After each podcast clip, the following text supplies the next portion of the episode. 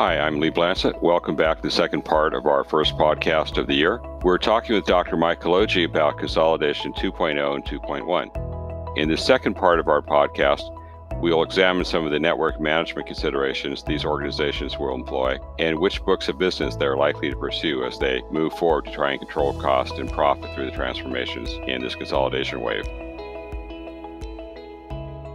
How do you see some of the other players coming into this? So we've seen Oncology Institute, for instance, very clearly and aggressively go after risk for cancer patients, either through capitation or through other at-risk approaches. Do you see some of the other big name brands trying to do that also, the Florida Cancers or the AONs or One Oncologies? Is this going to be part of what they offer to their marketplace of payers? I think part of the challenge with those clinical organizations, assuming you know a, a prominent risk position, is that they have provider density in certain markets, but they don't have national provider density.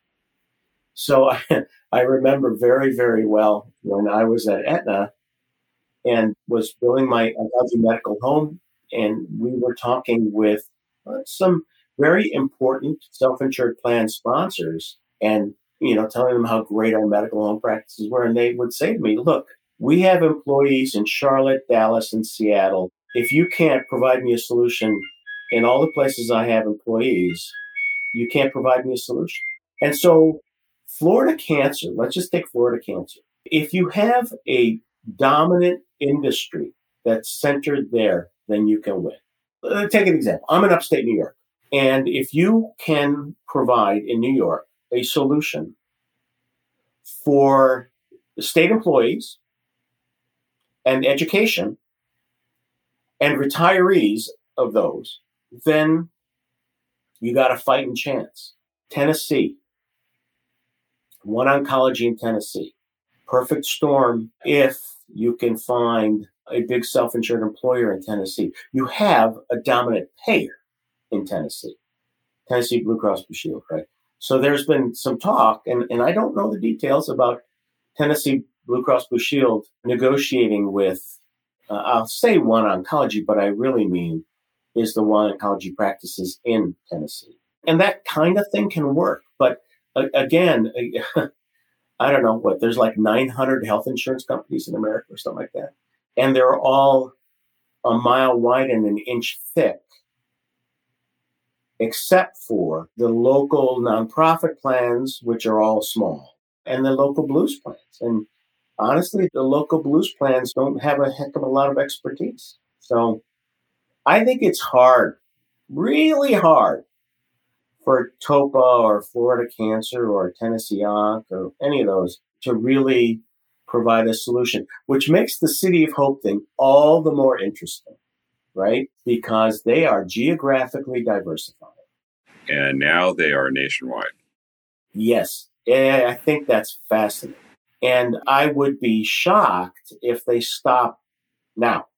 If they've gone down this path, then I think there's reasons to start thinking of them kind of with a hub and spoke type model and having key centers. And, and again, then you start thinking about how do they extend their reach beyond where their spokes currently terminate, right? So do they form network affiliations with physicians that are close enough?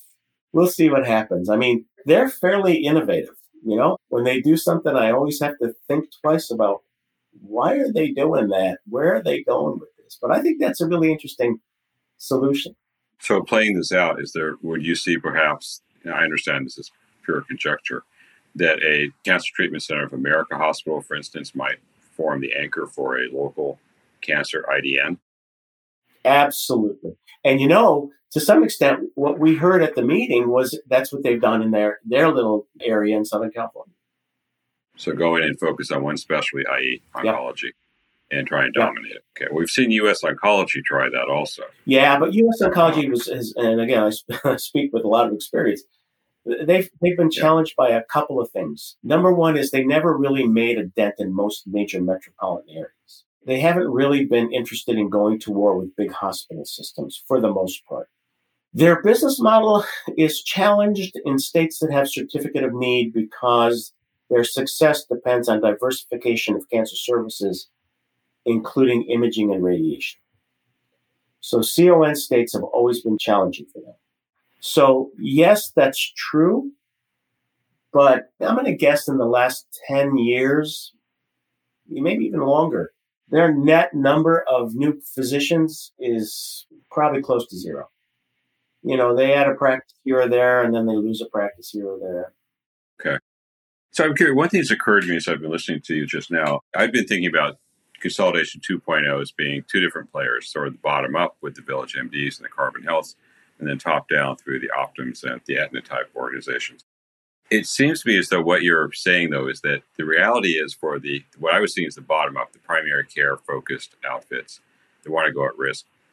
It's really they're going to be part of the verticals like Walgreens or CVS or whatever. So, really, what you're seeing here is simply perhaps a new tool or you know, an acquisition for the big vertical players, the conglomerates, as it were, to leverage.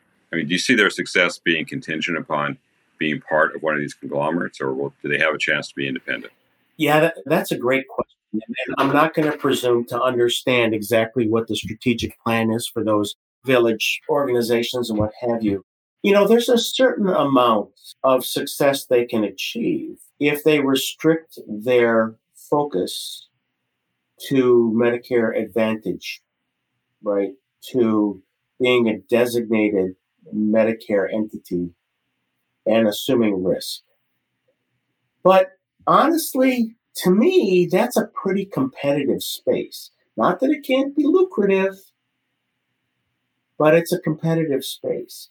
And I think for them to really succeed, and this is just me talking, totally speculation, they got to get that commercial opportunity to the extent that they can succeed in the commercial population because there's a tremendous opportunity for arbitrage between what those self-insured plan sponsors are paying today for care and for example what medicare pays today for care.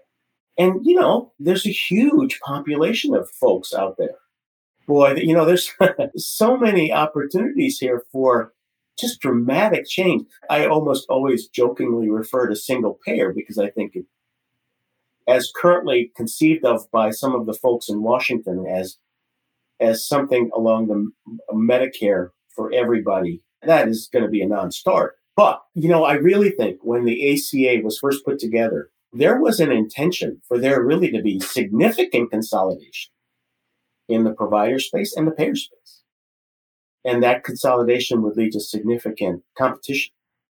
I think consolidation is such a bad word these days, Lee. It's funny, you know. But not all consolidation is necessarily bad. I do think that any of the things that we've just been discussing are going to lead to some form of consolidation within the provider space. Very, very hard to see how you could be included into any of this stuff unless you're part of a bigger entity. And I've said this for years. I just don't I don't understand how small practices survive. So we've talked about consolidation. We've talked about how Optum has a direct line and Village MD and Carbon have dotted lines for the time being, but those dotted lines could morph into direct through their affiliations. One thing I did want to follow up on remember when we're talking about Medicare and these new outfits, it's not only Medicare Advantage they may be going after, they're also looking at the direct contracting opportunities there where you're converting basically a, a Medicare fee for service patient into a narrow network gatekeeper HMO maybe not the way the benefits constructed, but the way that you try to manage the, the patient. My wife is fee for service Medicare. She just got a letter from Sutter saying we're now a direct contracting entity. And reading between the lines, what it said was, we're going to try and manage you as a gatekeeper HMO oh, patient. Absolutely. That's why, you know, when we were on the panel, that's what I said. This feels a lot like HMOs to me. Yeah. So here's what scares me. Number one, I think we could have access problems, particularly in less populated areas of the country where there just isn't enough business for these big entities to be that interested and for the doctors to scrape by. So access, I think, could be a problem. Number two is, and, and this has always been my challenge with alternative payment models. We seem to have forgotten that you need to measure quality. You absolutely have to have guardrails in for quality. Because if the only discussion is about cost, it's surely the road to perdition. It's bad.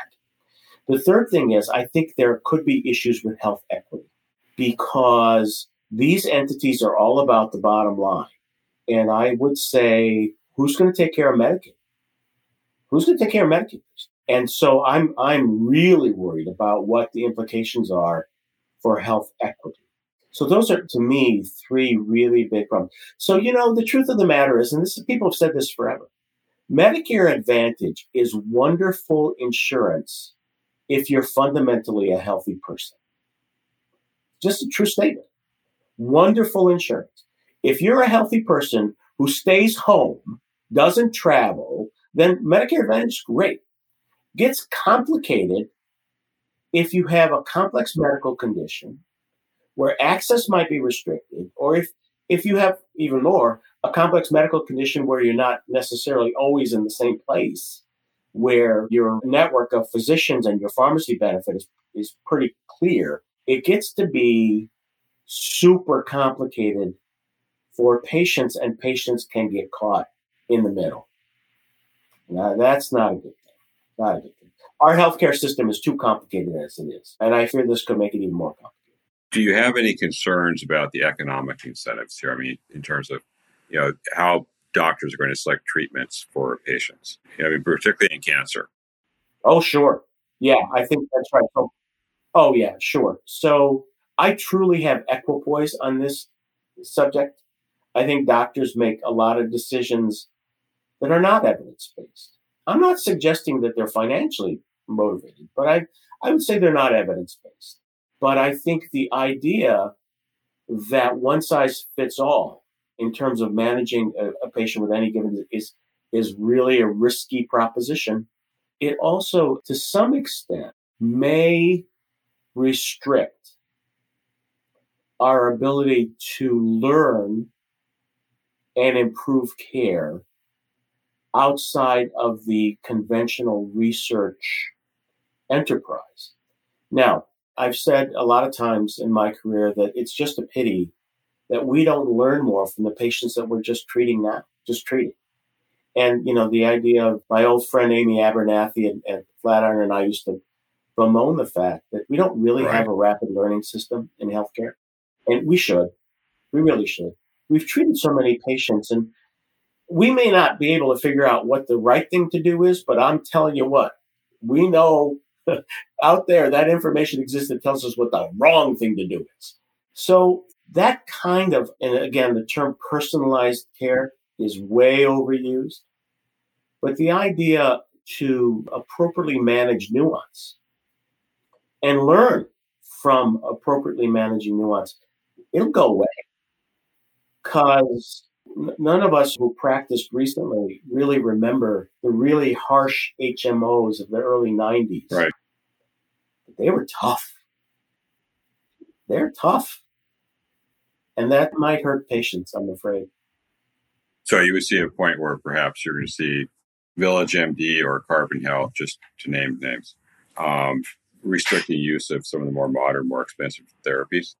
Well, I'm not sure they would, but their parent organization would desire it. Yes. I mean, you know, the classic example of, of our recent lifetime has been the use of white cell growth factors, for example, which for many regimens, uh, up until biosimilars, they, they were the most expensive component of the regimen. And I spent hours thinking about how to appropriately promote evidence based prescribing of those agents. And let me tell you something it ain't easy.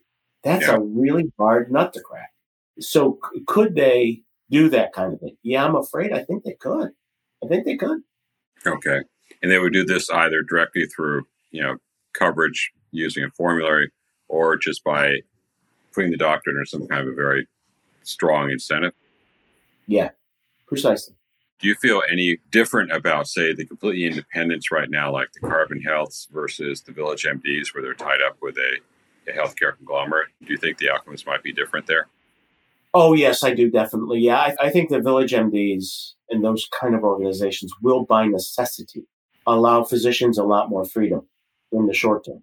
Uh, in the long term, I don't know what happens. But we jokingly talked on the panel about Amazon getting into this game. That is not such a wild idea, if you ask me. There's an area where there's tremendous, I think, opportunity for greater structure in how care is delivered, standardization, streamlining, and associated cost savings. And I, I would think that healthcare would be irresistible to an organization like uh, Amazon. And, and so then the question becomes is Amazon more like Village or do they start employing physicians? Do they start employing oncologists? And that to me is a very scary idea.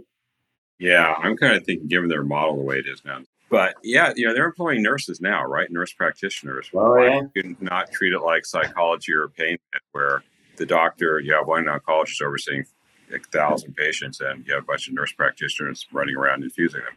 Yeah. Hey, listen, I have to tell you, so, uh, after the talk, somebody jokingly sent me a link to a job posting for Amazon in healthcare. If you were one of our client companies, what would a biopharmaceutical company need to worry about in this new change? Well, I think obviously that if you are a company that has a single source product in a crowded class, you should be very, very sensitive to consolidation of the provider market by one of these mechanisms because it will ultimately affect you. That is one thing I would recommend you keep your eye on this. Well, thanks for joining us. The Proximity Health team believes that this nascent consolidation wave holds the potential to upend not just primary care, but also specialty care, including oncology. The key changes driving this ahead include increasing use of telehealth, especially remote monitoring and teleconsults, and the rising interest of the giant healthcare conglomerates such as CVS Aetna, Cigna Express, and United Optum. Consolidation 2.0 won't roll ahead smoothly or predictably, and we'll see substantial local variation where conglomerates with high membership density will be able to influence cancer treatment through a mix of network channeling, financial incentives, and guideline and pathway use. The biggest wildcard will be these organizations' ability to leverage Consolidation 2.1 technologies to overcome lack of membership density in many local markets. We could, for example, see Cigna using virtual first benefit plans to channel patients into narrow ACOs, even in markets where an IDN dominates specialty care and where Cigna has low market share. Manufacturers need to respond to these changes now. The conglomerates are important customers, even if they are essentially middlemen in delivering healthcare. They currently are mostly not integrated across all their different functions, but they're working on it. Manufacturers need to develop an informed view of their interactions with the conglomerates' parts at a global level and to track all the contracting, data acquisition, and administrative support being delivered. You need a very senior level quarterback for each of these billion dollar customers. Going forward, we expect that oncology providers risk seeing many of their current referral channels being cut off as the conglomerates and their primary care providers focus on narrow networks of highly incentivized specialists. This means manufacturers will need to monitor not only their own relationships with the conglomerates, but also be alert to developments along their core oncologist customers. Clients will be seeing more data and analysis later this summer as Proximity Health begins to publish our reports illuminating developments in the U.S. oncology market. I'm Lee Blansett, and I invite you to contact us with questions around this work.